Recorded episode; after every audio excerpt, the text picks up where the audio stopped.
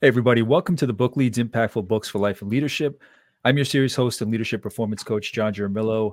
This podcast series is about getting to the books that have influenced people my network, colleagues, new and old, those that I've had in my, my life and work for a while, and those that I've just met, uh, especially during the pandemic as the popularity of the podcast has grown. So, in this particular series, I'll be interviewing leads on great books uh, that have influenced their life, their leadership, their work, their business how they operate and intersect across all those worlds. I want to know which books have contributed the most to who they are as a person, business person, whatever it may be. So in the series, I cover three types of books or categories of books. The first being a book that they're sharing with me that I haven't read. Uh, a second category where we both cover a book that we've both read. So we're coming at it having read it and known the lessons, sharing insights from the book. And the third is when I speak to authors and publishers about the book that they're putting out that they want to share the message for with this audience. So, in this particular episode, my guest today is Steve Morris. And Steve had a really cool and interesting start to his career designing multi million dollar racing yachts and building and coaching high performing teams to help his clients win the world's most demanding yacht races. He has run and grown a small business and then transitioned his career to become a certified PMP program manager, managing million dollar budgets and helping the U.S. Navy launch ships into its fleet. Eight years ago, he started his own business with the mission to help business owners build better lives through building better businesses, getting unstuck, fueling growth, achieving more profit, and having more fun with their crew. Steve's passion is building his is bringing his expertise, experience, and lessons learned with world-leading high-performance teams to help his clients elevate their businesses, becoming more cohesive, healthy, and organized so they can attain the results and success they want. In addition to navigating the voyage to success with his clients, Steve is an avid learner and practitioner of techniques that elevate his mindset and physical fitness, such as breath work, hiking, yoga, and meditation, as he journeys on the path to the Centenarian Olympics. He and his partner, Kathy, are also building a permaculture food forest on their farm in Hygiene, Colorado. And Steve and his team had reached out when they heard about my series, what I was doing excuse me, trying to achieve with this series, we got to learning about each other's work, what we're all about, what we want to bring to the everyday to our clients, the people that we work with. Um, and I just figured it was an insightful conversation to sit down with Steve, just like all my other guests, to learn from him, his background, his experience, his clients, everything um, that just has to do with everything he's bringing to the world, as well as the book that he wants to share with us. So, Steve, thank you for joining me. Thanks for having me, John. I'm excited to be here, and thanks for that wonderful introduction. Steve, so I mentioned obviously I went through the bio. Um, so many questions that I want to ask. It covers a lot, but now who are you today? Meaning, what are the specifics of the bio? What is it that you're carrying out with and for your clients on a regular basis? Yeah, that's a that's a great question, John. So if I look back over my career, right, there's been a lot of times and, and things that I've been involved in where we've been working to achieve great things. Sometimes we've been successful and sometimes we haven't made it, right? And so I, it's really sort of fueled this deep passion in me, particularly about bringing groups of people together to go after lofty goals. And I find it so interesting because you know, I started my career um, in professional sailing, but then also as an engineer, right? So I've sort of been this sort of very, um, you know, technically minded, sort of more introverted type. But at the same time, like my huge lesson that I've learned over a period of time is that it's all about people. And if we, it doesn't matter, you know, all of the technology and the money that we have, if we can't get a group of people together um, as a cohesive team, then it's all lost, right? And I don't think, you know, at least as I, I go back and to the beginning of my career, like no one ever taught us how to do that, right? um, I went to engineering school. I learned how to design stuff. So uh, that it holds together and achieves its goals. But no one ever gave us classes in how to make a really great team function together. And so that's really been driving a huge passion of mine, and that's what I work on with my my clients now. So is it Steve one-on-one work? Is it presentations, talks? I'm assuming obviously uh, group work, but um, also one-on-one work with leaders to kind of help uh, them in their mindset on how to build a great team. What does that look like? Yeah. So um, when I work with my clients, I'm working with usually a business owner, business founder, business leader, and their leadership team. So typically, I'm in a room with a group of, you know, five, six, seven people, and there's a process, there's a there's a journey that we go on together. and so in coming together with the ultimate aim of, hey, we've got a vision for the business, this is where we're trying to get to. And based on what I've just talked about, like we've got to get the team together to help us get to that vision. Um, it starts off with putting some tools in place with that leadership team that will then facilitate them coming together as that high performing team. Um, so it is is working with a group and it's going on a journey towards an ultimate uh, way of being together as a team. And Steve, I always ask once I kind of get a sense for what my guest is doing these days with their clients or with their work. I'm always curious where their career started. So those first couple steps into their career, whether it was into education or apprenticeship, whatever it may have been, whether influenced by family, uh, you know, happenstance, what did those first couple steps into your career look like and why? Um, and then if you could just walk us through your career up until now, just as an overview, just to get to understand and know who you are, where you've been, and what you've seen. Mm. I had a really cool and interesting start to my career. I, I was so fortunate and, and, so very happy. My first job out of college was on a professional sailing team. Um, so I grew up in New Zealand. This is where this accent comes from. and uh, in the late 1980s, uh, which was when I was coming out of college, you know, New Zealand was really um, you know, it, it, sailing had been a, a, great part of the sort of culture in, in, New Zealand, you know, from a sporting perspective. And but the America's Cup uh, coming down to Australia in the mid 1980s really sort of ignited this industry in New Zealand um, that's been going essentially for like the last 40 years, really, in in terms of turning out world leading uh, sailing teams. So I was really fortunate to my first job out of college. I'm on one of these teams and helping to get a boat and a team ready to go sail around the world in a round the world yacht race.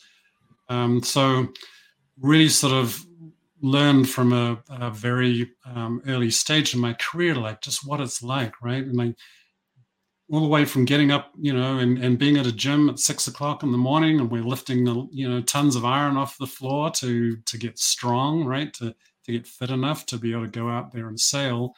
But then, right, really, you know, what does it take? What's it like to be able to gel together as a team?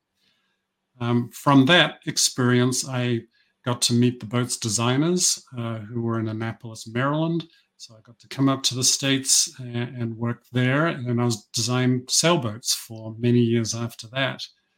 And so now I'm in this environment where we're on these you know large sort of multidisciplinary teams um, i was working from the design side but at the same time like having to take research and knowledge and engineering and then all that into a design and then go out and sail and being part of the sailing team there of, of being with olympic class sailors you know the top flight uh, sailors in the world and, and getting their feedback and interacting with them having to pull all of this together um, as a team. So I did that for, for many years and, and got to work on some incredible teams, got to really feel what it was like, you know, when we were on a team where people had each other's backs, uh, where we were cohesive and heading, you know, on the same page, uh, heading for a same goal. But also, unfortunately, or, or maybe it's fortunate, I, I got to experience what it was like to be on some teams that didn't make it. And really that, you know, fueled this sort of deep passion and curiosity in me about like, why is this team really great? And why is this team messed up? Like, what's going on here? I didn't have the tools at the time to understand that. uh, but it sort of set me off on this path really over the last 20 years of, of figuring that out. Um, so at the same time as I was designing these sailboats, I was also um, you know, working in a yacht design business and rising to become a leader in that business, uh, and really sort of trying to understand and figure out all those dynamics about how do we run a successful business, how do we set goals, how do we achieve those goals, and ultimately, looking back now from sort of the knowledge that I have now, I realized that you know, I didn't really have the tools that we needed to be able to um, have that business uh, be as successful as it needed to be over the long term. So that was another sort of driving passion and motivator in me. So from the yacht design world, I uh, at a stage I sort of really realized like I need to figure out this stuff about teams. I don't really have the ability or the tools within the world I was in. So I made a very difficult decision um, left the yacht design business, went into government contracting in Washington, D.C. That's where I became a, a, certified program manager and learned how to manage a bunch of large groups of people, multi million dollar budgets. Uh, it was a very good learning process for me, but ultimately, I sort of got to the point there where I'm like, hmm, I'm not sure my passion is in this work. So I wanted to get back to, you know, working with smaller leadership teams in a more entrepreneurial world. Uh, so that really sort of fueled uh, the next stage of my career, which is to start working with leadership teams and ultimately becoming a certified EOS implementer, uh, bringing the entrepreneurial operating system to leadership teams and helping them come together as a cohesive team to you know enable successful businesses. Steve, how did you come across EOS? Can you tell us a little more about that part of, of your, your current path? Yeah, so I was um, working in a lot of different areas in terms of engaging with uh, creative teams from businesses and leadership teams. Um, and then a few years ago, um, somebody handed me a copy of this book called Traction, uh, written by Gino Wickman. That was the first book he wrote. And it really kind of um, struck me at the right point in the work that I was doing because I was engaging with leadership teams of businesses, you know, understanding what their what their problems, their challenges, their issues were, helping coach them through that. Um, but EOS really sort of struck home to me because it's a complete holistic system. And I was seeing some things in the work that I was doing where I was not addressing certain aspects of this leadership team's dynamic, and EOS gave me those tools. Um, so I was very enthusiastic and happy about that. And, and you know, EOS is this huge worldwide community as well. Um, Steve, can you give some examples of, of those gaps that you said were existing that EOS filled? Just a few, just to kind of give an idea of what was missing and and what EOS could fill. I guess that just paints a, a more thorough picture of EO, EOS if we get some of those examples that um yeah you you came across EOS and realized um, how much it completed the leadership or entrepreneurial organizational uh, picture. Yeah. So the big thing in in um, EOS and what I I think I was missing in some of my earlier work, you know, in working with a team around their sort of their strategic plan, their vision, right, where do they want to get to, EOS has three central components to it. And one of the things that I think I was missing is this traction piece, right? The book is called Traction. And it's about actually bringing the vision down to the ground and executing on that vision. And this takes me all the way back to the beginning of my career, too. It was, it was a very sort of um, eye opening and, and useful thing for me to sort of see, like, aha, you know, we can talk about strategic plans all day long, right?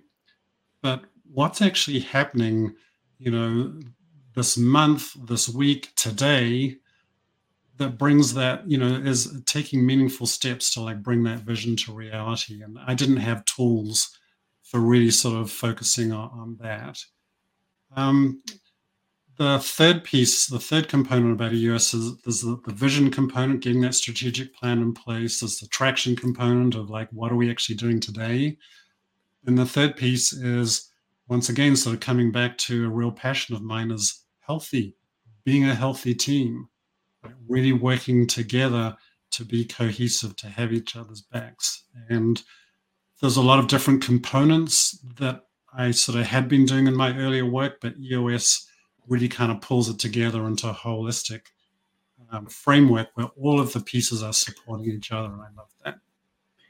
And Steve, taking you back even before you started, what did you, I'm assuming it was some kind of engineer, but what did you study in school? And then why was it that you wanted to study that? What were your influences that led into your studies in college? Mm.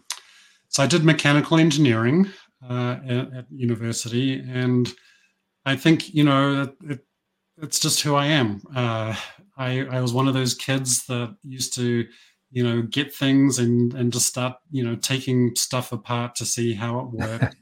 and, um, you know, much to the chagrin of my parents, probably not everything ever went back together again uh, with, with all of the pieces intact. But I was just, I just had that curiosity about how do things work, and I love building things.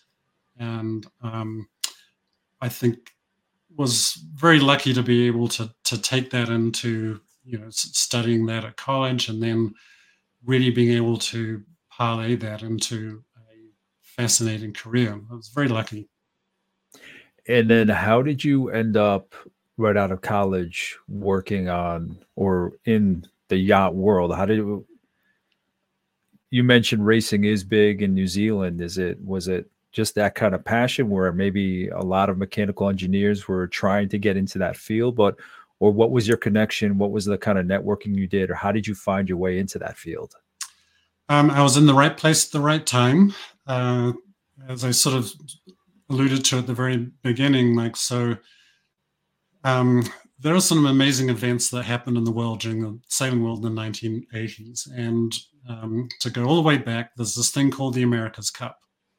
And the America's Cup is the um, the oldest sporting trophy that's still being competed in the world. It started in 1852, and the U.S. has held the America's Cup. Um, you know, held it from 1852 all the way through to um, this amazing thing that happened in 1983 which is Australia challenged America for the America's Cup and won. This is the first time another nation had actually successfully come and challenged for the Cup and brought the competition down to Australia. It was it was a major um, event in the sailing world to finally sort of get the US's grip off the Cup. What it meant for me personally was with the America's Cup in Australia, that meant New Zealand now got into the America's Cup as well. That then um, ignited this need for research and an industry of engineers, builders um, to be able to to fuel that. So I was very lucky. I got to do research. I did a master's degree in aerodynamics of the uh, flow around it, um, the sails uh, of a boat. Um, and so, with that knowledge, then when this other sailing team was getting ready to sail around the world, they they needed somebody with some expertise in engineering, coupled with sailing, to come be a part of the team. So it's Is a whole it long sequence of events, but I was so lucky. yeah, it sounds amazing to have uh, to have grown up in that time where I can imagine. Yeah, Australia takes the cup. Now you know it's like bring something like that home and then it just fires up the the, the entire region. Um, is it an annual cup steve? Uh, so the america's cup is it's an interesting competition. Um, whoever has the cup whoever wins the cup then gets to dictate the um, rules of who gets to come challenge for it and the timing. So typically huh. it's around actually every about sort of four years okay. or so um, and so the the way it sort of works is there's a bunch of people challenge, you know, put in a challenge for the cup. They all go and uh, race together and figure out who's the strongest challenger. And then the challenger and the defender of the cup race together to see who um, prevails in that competition. So it's a very sort of different setup from a lot of other um, international sporting events. So, have you ever have you ever sailed around the world? I have not. um, I've you know done quite a bit of sort of international um, ocean sailing, but never ended up sailing around the world. Um, one of the things that I discovered about myself, so I was working on this boat and doing a lot of work around the sort of navigation and the performance um, measurement for the boat. And at one stage, um, you know, I was a candidate to be a navigator to actually sail around the world, to navigate the boat around the world. But um, we did this uh, trial sail from New Zealand across to Australia. Um, around the top of New Zealand, you've got the Tasman Sea and the Pacific Ocean meet. It's rough there. So I'm down below in the nav station in the boat trying to read the charts and figure out where we're going and I started not feeling so good. I got seasick. And yeah. I was, you know, I was like out for the count for a couple of days. It was it was not good. But, you know, we talk about this a lot in the work I do now. You have to have right people in the right seats to make a really great team. And a right seat is somebody who's got the talent, skills, and the capability to do their job. And the stomach. And, and the stomach, right? and I so if my stomach's not up to the the job and I don't have the capability, like I'm useless, right? And so, you know, for the good of the team, um, you know, they needed to have somebody in that role that was the right seat, you know, had the capability to be down below navigating no matter what's going on um, in the world around. So, you know, uh, I didn't get to do that, but the fortunate thing was um, to come here to the States and um, to design boats. And so, you know, having an amazing career from that. So, it's cliche, a, but everything happens for a reason. Everything happens for a reason. Yeah. Yeah. yeah. So, Steve, having gone through your career, well, from start to finish, started now and then went back. Um, and then uh, talking about how you were younger, what your your proclivities were, what you were drawn to. Does it make sense that this is what you're doing? If you think about how you were as a child, the way you thought as a child, in some way, shape, or form, reconciling that that what you do now, it makes sense because of how you were as a child. That curiosity, breaking things down, seeing how things work. Can you can you speak to that? Can you reconcile that? Yes, I can. I, th- I think it's it's through the thread of sort of following maybe sort of you know the beginning aspect of that is that curiosity about how things work, but it was sort of manifested initially, you know, in, in engineering and mechanical and sort of the physical world. But um, obviously there was sort of something in there that seeing it's ultimately about sort of relationships and about people. Um, I think that's probably the the transition, but still having that same curiosity about, you know, why is this team really great and why is this one dysfunctional, right? And to be able to then lean in and sort of, um, I think there's some journey that I've gone on really from sort of being sort of more technically oriented to sort of into this world of feelings. yeah. Um, and it was, it was probably the last thing you expected as an engineering student. Yeah, yeah, because I don't think the word word feelings ever came up in engineering school.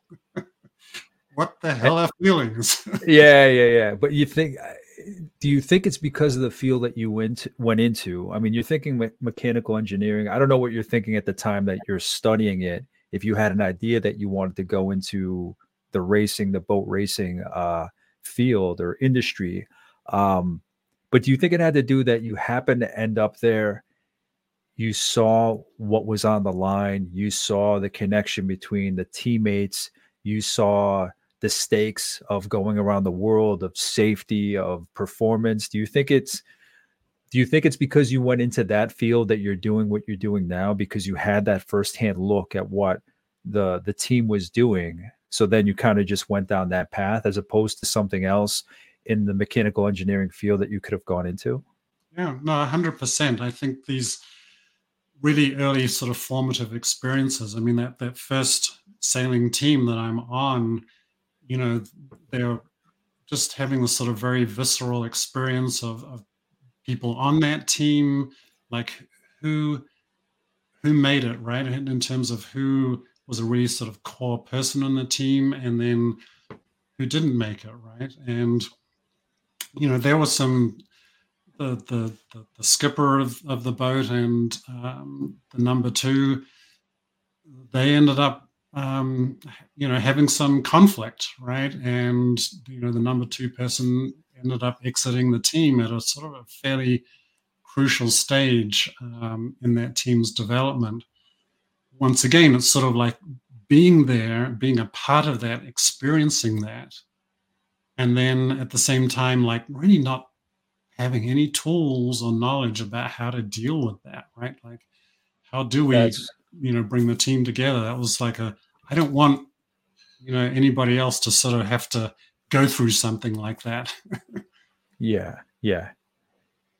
Yeah, it's almost um almost like you you didn't study group dynamics, you didn't study team team dynamics, you didn't study leadership. You kind of just went and saw life as it is, like visceral performance, and then kind of backed into, okay, let me study that. Um, that's almost better because you see it play out and you're profound and you're curious you're like what the hell is this? Why is this going on? And i love the the the comparison you, you made between it's like why does this team work and this one doesn't? So uh, i appreciate everything you shared. Steve what does leadership mean to you what does great great leadership mean to you? What does that look like? Can you share some of your ideas on that?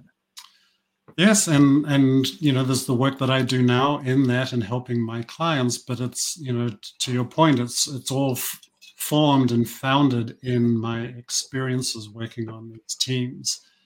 So to me, when I see a great leader and I'm working with a great leader, I'm seeing somebody that um, is standing up is pointing to the horizon, is saying, This is where we're going, right? Clearly articulating that vision. This is where we're going, but then having some humility, some humbleness around, I don't know how we're going to get there. Um, but then bringing a team with them, right? To be able to say, we're heading over there. I don't know how we're going to get there. You're going to come with me, right? To be able to inspire a team to be able to rally around and to be able to go there as a group.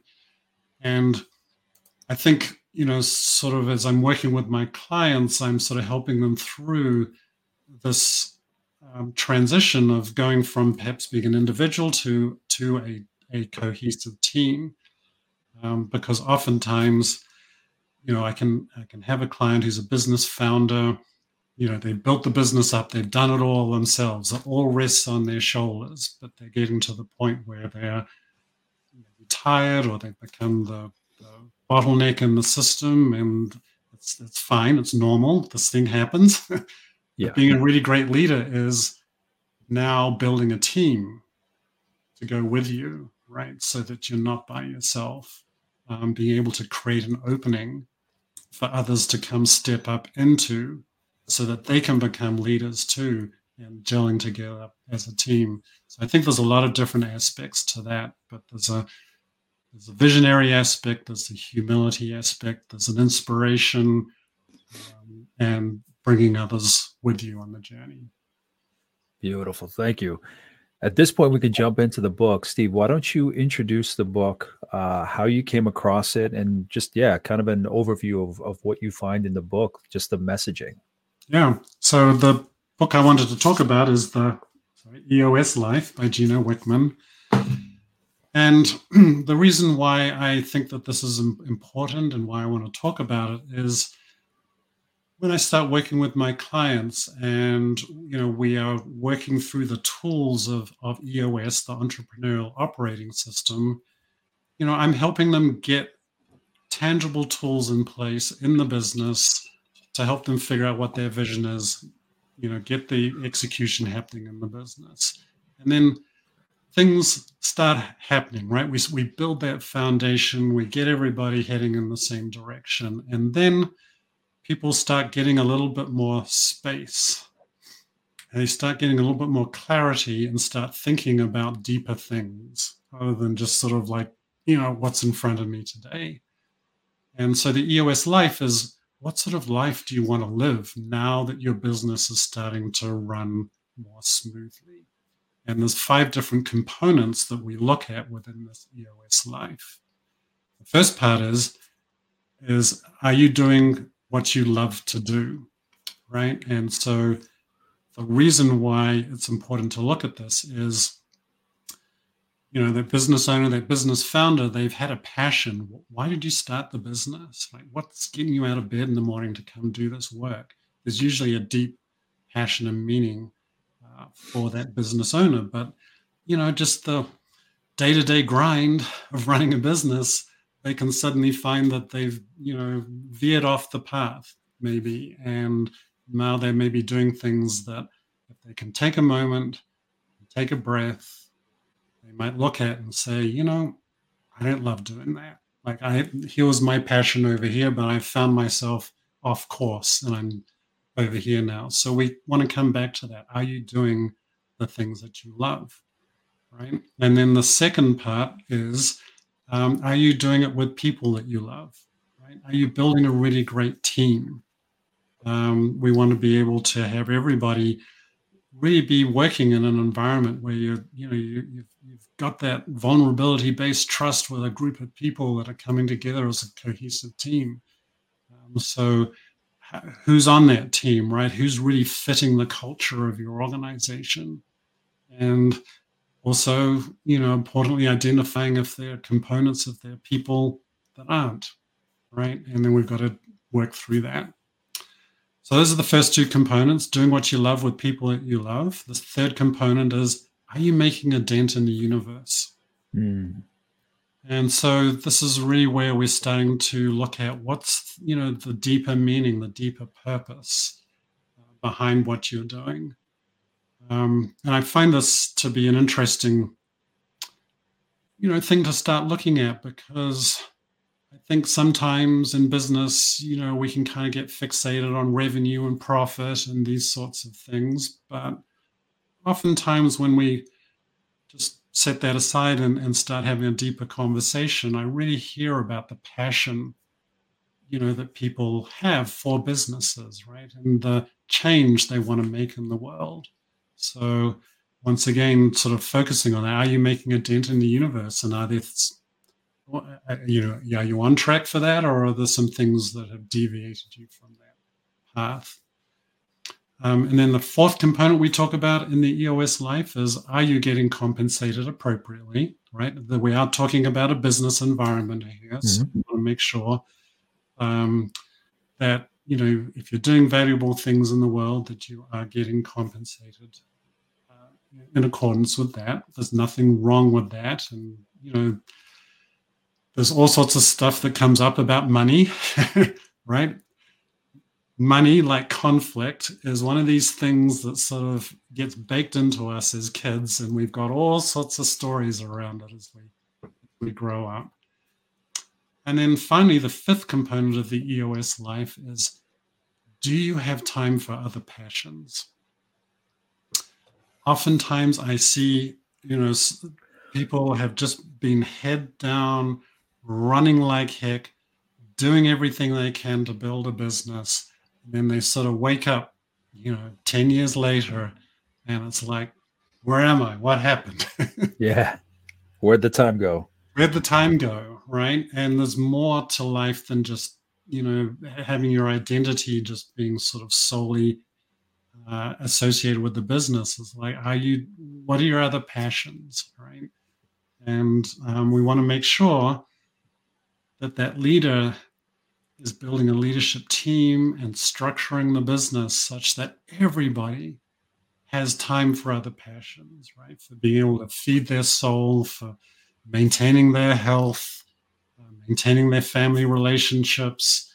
Um, it's an important thing to focus on. So, those are the five components that we talk about in the EOS life. No, I love that. I love that only because you don't hear about that kind of focus that often. And I think uh, I think you've you've mentioned in an email or whether or right before we started recording today that it's just uh, uh, like appropriate that we talk about this now.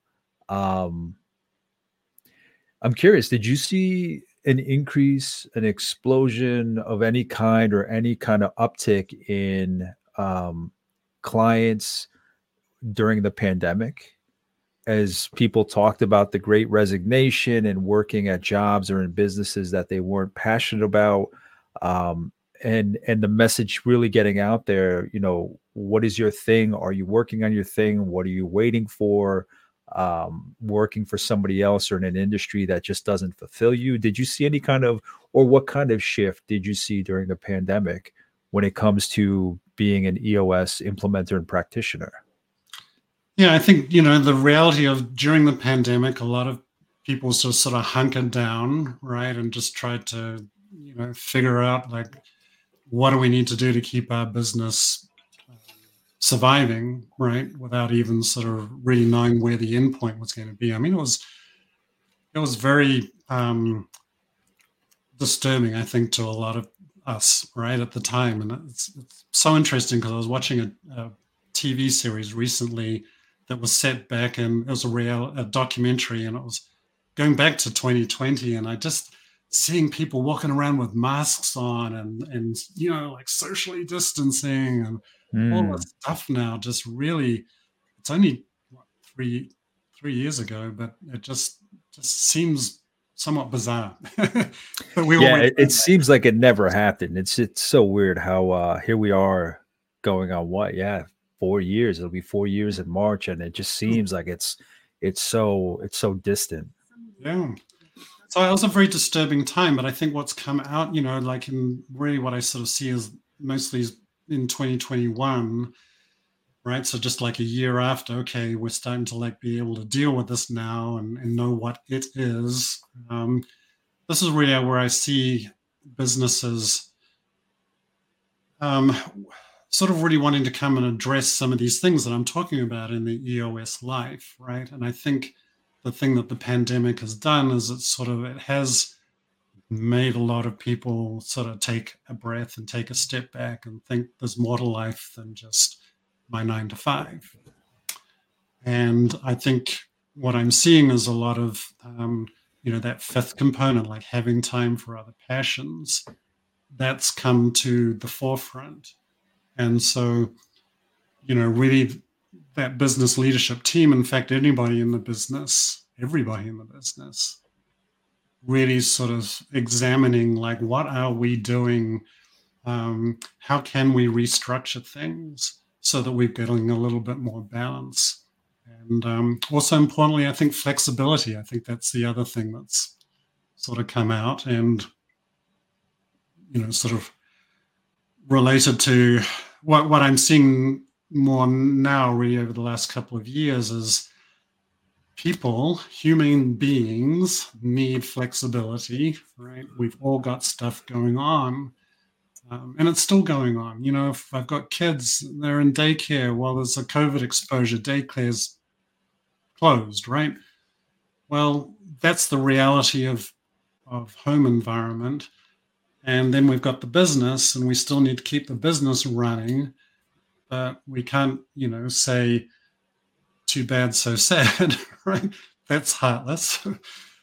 Doesn't work. You know, if you try that, people are going to leave, right? And, and it's hard to hire people. So I think all of this is being sort of a, a bit of a jigsaw puzzle that, you know, leadership teams have been trying to figure out like, how do we balance the needs of the business humanely with the needs of the people working in the business? Get it all done.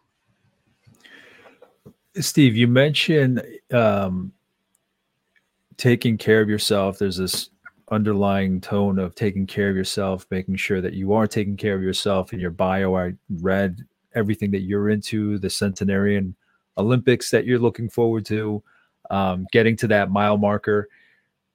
For you, when did that start? Was that always there? You know, the yoga, the meditation, the healthy living, was that always there? Was it a certain point, a certain experience in your life where that began? Uh, was it when you came across EO, the EOS life where you saw that component of making sure that you're taking care of yourself? When did that start for you?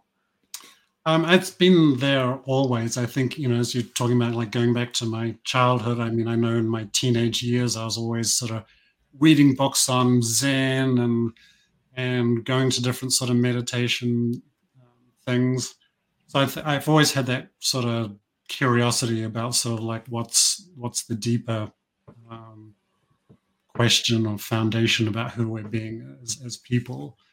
I do sort of feel though that you know for many years perhaps you know just the busyness of having a family and raising kids and working and I was traveling a lot you know for the yacht design world um, some of that sort of got put aside just because of the you know sheer day to day getting through life. But now you know in my role now in terms of working with teams and with people you know, as I sort of talked about before, it's like, who are we showing up as? Who are we being?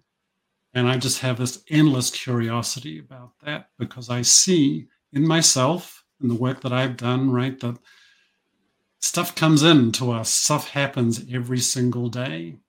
And how, how does that land with us, right? As these incoming things, are they things that trigger you? Like I, I it's not always a pleasant thing but now at least I have a little bit more sort of kind of able uh, ability to step back and sort of say, okay, I'm really triggered right now. Like, hmm, what's that about? Like, where is that coming from? Why is that? Right. And um, to be able to have some tools and techniques for being able to deal with that. So I'd love that in myself. And then as I'm working with my clients, I see that same thing, right? I mean, we, we have a team of people that are working together, but people are people. yeah. People say stuff, stuff happens, stuff doesn't happen. People get triggered, people get upset, you know, and then how does that dynamic work? Um, it can be very difficult for a team to navigate those things, right? And you talk about leadership, right? And I think there's a huge component about successful leaders of knowing thyself because as a leader, like a parent, you know, when stuff's happening, you need to keep, you know, you need to keep it together. yeah, I've had clients that were so surprised about how much self work leadership coaching is. Like my mm-hmm. style is just, well, I mean, a lot of people uh, address it that way, but the way I work is just the bulk of it is just the self work, self understanding, self realization, self actualization, self reassessment, assessment. Uh, and then what you say, what you see as leadership is just the communication. Yeah, you understand the mission of what you have to get done, the work, but it's just communicating it through your values. So it's just leadership is just communicating, setting the example of that inner work so that's been fascinating to see, fascinating to hear from the guests that I've had on here just about the self. It's amazing. And I've mentioned this before how much we spend our lives looking for the answers on the outside, right? Where we, we mm-hmm. study, we get jobs, we're, we're, we're thinking that our thing is out there, what's going to give us value, what's going to give us purpose is out there. And then most of us, it's just kind of like you you kind of make that u-turn into yourself and you realize that it's been with you the, the entire time um, the foundation has been there. The experiences mm. obviously shape it, but it's just amazing how much it ends up being work on yourself to live that better life. That it's not necessarily things that are out there, but things that are internal to you, whether innate or learned. Yeah. Well, Gino Wickman himself is sort of on, you know, this is what he's talking about these days, and it's that continuation from the EOS life, which is just um, you know he talks about sort of in his, in his journey and i've experienced the same sort of thing of sort of realizing at some stage that you know have you really been sort of truly authentic to who you are inside? Sometimes you know we've just been running so hard we've got no idea who we are inside right? We've been showing up you know in our role at work or in our family and things but not really sort of seeing that. And you know, to what I was talking about before, sort of the things that we don't deal with, the stuff that gets stuffed down inside, you know, the traumas, the small and large traumas that happen to us, and we, if we don't process through them, that energy, it gets stuffed down inside, and it stays there until one day, ding, pop boils over, and Yeah. And you know, to your point, like I think you know the successful leaders are people who realize, like, hmm, this is the way I'm being right now is unhelpful to the team, and it's nobody else's stuff to deal with. It's mine, and I've got to go look inside and deal with that. And and and that they're they're not the exception. I think uh, we just grown up in a society, whether in New Zealand or the U.S., wherever you grew up, where it's kind of like you have to keep this facade of you're in control, and that Mhm. life is life is you know uh, it's just going along. You're checking the boxes, everything looks good, but it's not like that. I mean, life is chaotic. It takes its different toll on different peoples based on what they're doing, what they're experiencing in their life, their households, their economic situation, the areas where they're living, all these different factors. Um, but it's just life. It's crazy how you get to a point where it's like, you know what, you you spend so much time trying to make it look perfect and maintain this facade by reacting, you know, it's reaction to life where it's not supposed to be perfect. You know, I, I think we're supposed to work through things. We're supposed to I know for myself during the pandemic, my anxiety kicked up. I'm still I'm still dealing with it, but I don't see it as uh, something hanging around my neck, holding me down. It's just a tool that I use now to understand what it is that I need. So what I'm trying to say is it, it's not supposed to be pretty, and I think a lot of that's what gets us in trouble is we think it's supposed to be pretty, and if it doesn't quite feel that way, we think something's wrong instead of kind of learning about ourselves, as you said, and working from there. Yeah.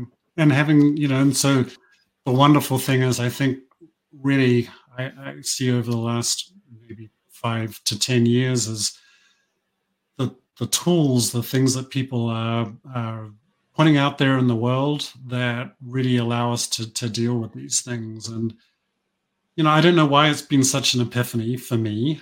Um, but, you know, this idea that the, the mind and body are, you know, separate is I guess that's just the way like you know the the whole sort of medical system has kind of set up around well you you know you're sick you go see a doctor you're not you know if you're not if you're feeling depressed or an- anxious you you go see a psychiatrist or, or a therapist a psychologist right? And and these things seem to be like separate worlds but they're not.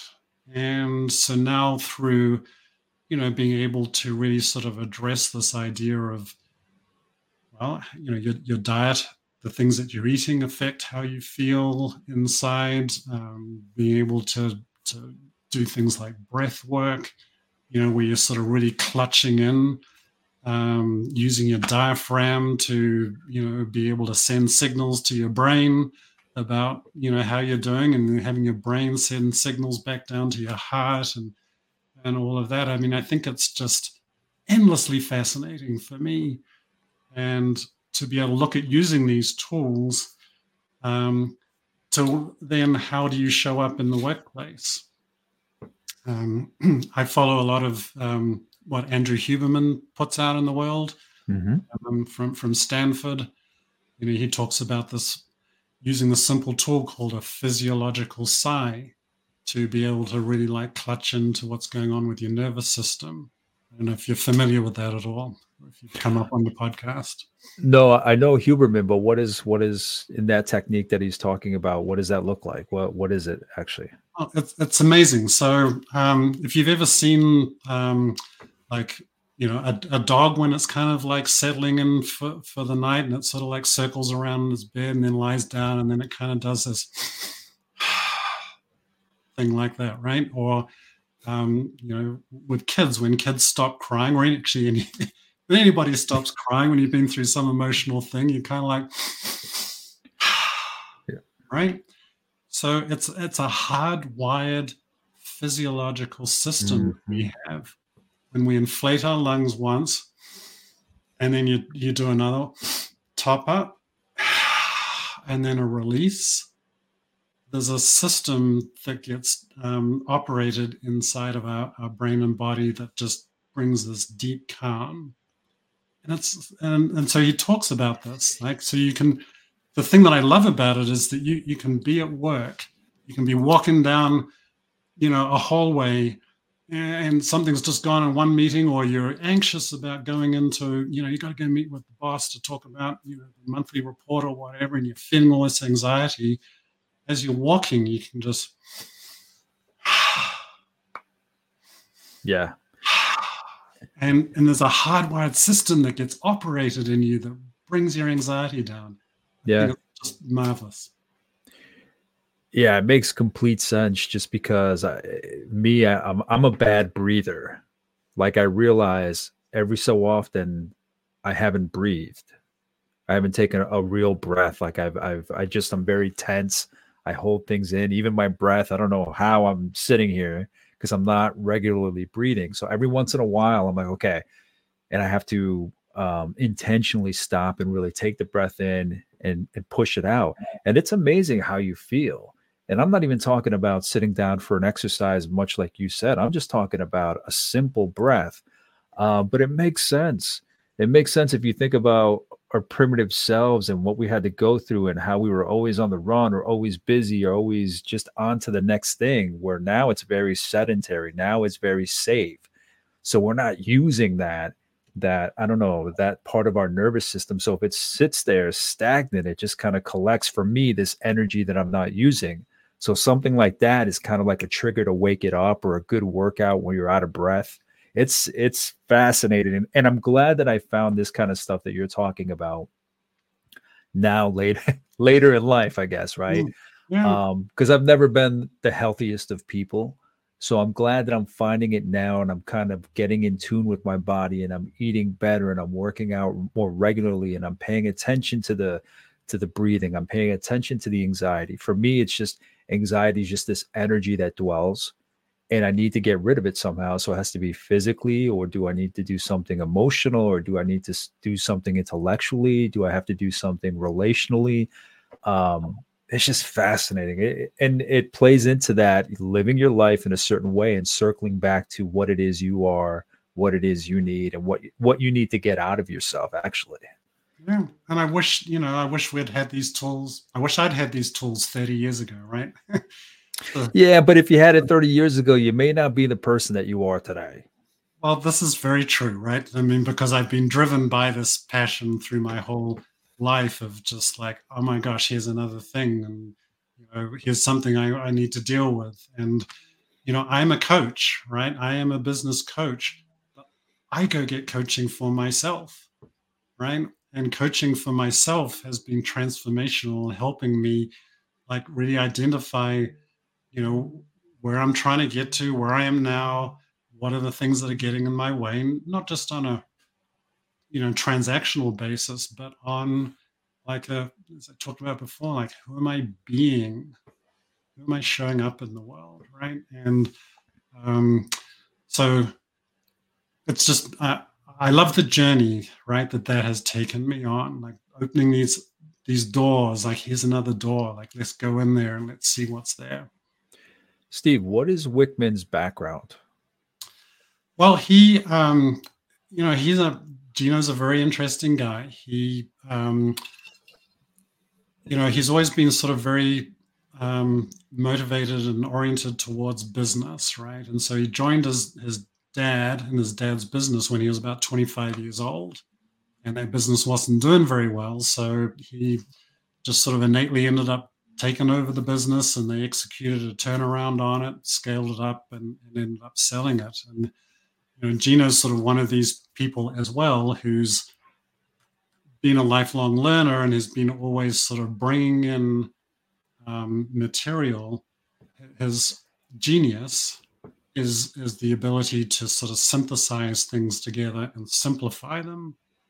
Um, and you know, in developing EOS, that was um, you know a, a, tremendous amount of work that he did sort of looking at lots of different components about how do we work with teams? How do we get vision? You know how do we get a group of people to establish their vision?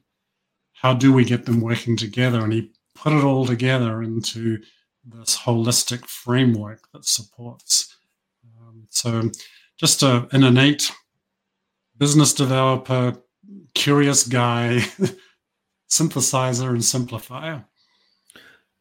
And I, I've been meaning to ask, but didn't want to interrupt too much. I know I usually do. But have you written anything yourself? Do you plan on writing something? It'd be fascinating to to read something about your transition from like the engineering mind, still maintaining it into that um I don't know that that that comparison between the technical of the engineering and whether it's the heart, the mind, whatever it may be, or the yachting world and, and how you've transitioned through that life. Is there anything that you've you've put out? Is there anything that you want to put out, collect, or write? Yeah, that's a that's a really great question, John. I, I think about this at times, um, but I feel like I am still such a work in progress that I, I don't know when. Like I'm not fully baked yet. yeah, no, I get that. I get that completely. Yeah. So um, I'm not sure. I mean, at some stage, yeah, I want to sort of pull all this together, but um, uh, I think that'd be I, fascinating, just because engineering has a reputation, right?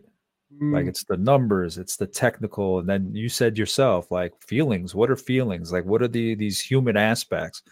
so engineering has that reputation but it'd be fascinating to see to read about and, and kind of trace your journey from the technical to that understanding while maintaining that technical and and that those sides can coexist. So mm. if you decide to put out a book I'll, I'll, buy the first copy my friend. Awesome. Well thank you so much. No that's that's good food for thought. I really appreciate that. Absolutely. um, yeah. Steve when it comes to this book then and, and starting to wrap up in a few sentences, you've given a great breakdown. In a few sentences, to convey the urgency of the lessons, a few sentences, what would you share? How would you share it to somebody that's not sure how this may apply to them or um, just to kind of get them to take in the lessons of this book? How would you share that with somebody? Yeah. So what I see in in you know working with my clients is is this transformational journey. Like there is hope, right? And the hope is you don't have to be stuck in the business, you know, working 60, 70, 80 hours a week. There is something more, right? And that something more is those components of the EOS life, right? Really figuring out like are you doing what you love to do right there is hope that you can get to that point and you know doing it with people that you love doing something purposeful getting compensated but then last point is making sure that you have time for other passions. And you know i my belief is we only have one shot at this thing we call our lives right? And who are we showing up as and and getting engaged in those things? And um, what's that there's a saying that um, you know, no one's epitaph you know would, would ever say i wish i'd spent more time at the office. True right people towards the end of their life are usually i think saying more things like i wish i'd spent more time with the family i wish i'd done you know traveled more those sorts of things the point of all of what I'm saying is that don't wait. You know, you can do those things now. And the hope and, and what I'm talking about with these systems with EOS is there are a tangible, implementable, executable ways that we can come in and get a, a leadership team in a business heading in the right direction. And Steve, to that point, I forgot to ask how how is the book structured? Um, are like in a chapter, is it stories? Is it examples? Is it research? Is it does it have does it pose questions? Uh, does it provide coaching exercising or coaching questions? Just briefly, just what does your typical chapter look like? Yeah, so it, a, a, lot of what you're talking about there, um, you know, it's really is about sort of painting a picture for what it looks like, and and you know, telling it through stories and examples, um, but then also, you know, giving some, you know, some tangible thought and and prompts to help, you know, the, the person reading the book to really kind of like look at what's going on in their life, and ended up, you know, end up figuring out like where are you you know on a scale of one to five like are you a five with doing you know five out of five doing things that you love, or are you at a two out of five, and therefore what's what's sort of getting in the way? Awesome. Yeah. Now, Steve, in, in wrapping up, um, please share anything that you're up to these days. Is if there's something that I might have missed, should have asked, anything that you want to share with this audience, please go right ahead.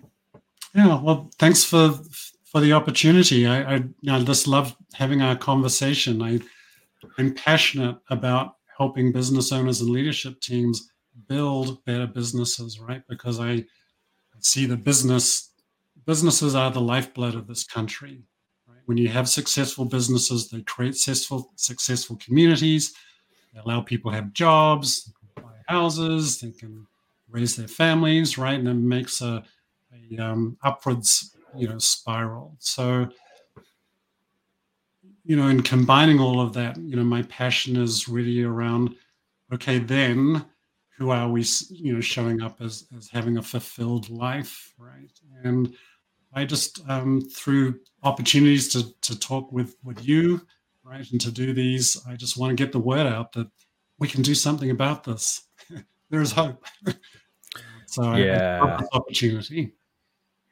Yeah, and that there is deep work, but I'm assuming there are so many things that you could just little small incremental steps that people can take. You know that it, that it may have major ripple effects, major dividends at the end of the work or throughout the work, but it's probably just minor steps, incremental. It doesn't have to be earth-shattering, um, land-shifting changes at once. That it could be those small steps, right? Yeah, no, it's uh, absolutely it's a, an amazing thing. Like one one short, you know, small tool that we uh, teach a leadership team at the beginning is have a weekly meeting together.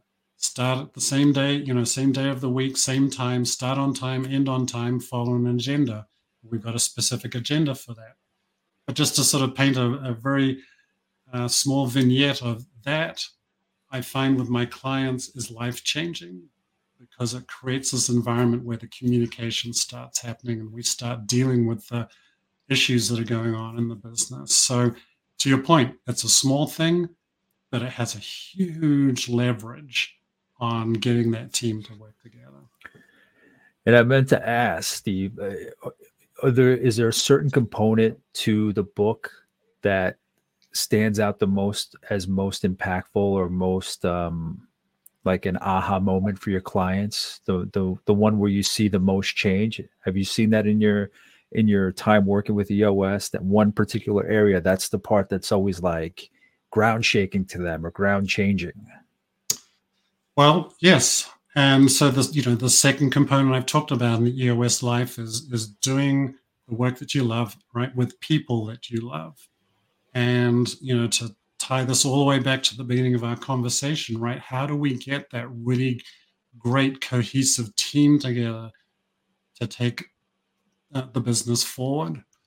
Um, you know, I think uh, so. Patrick Lencioni is an author who um, talks a lot about business, and in one of his books, "The Five Dysfunctions of a Team," he begins that book by saying, "It's you know, it's not technology, I forget the exact quote, but ultimately it's teamwork, right? That is the the secret sauce, the magic. If you have that, you can go to the moon. So, um, you know, what I'm really sort of what I see working with my clients, right, is is really like getting down to that. Do we have the right people on the team?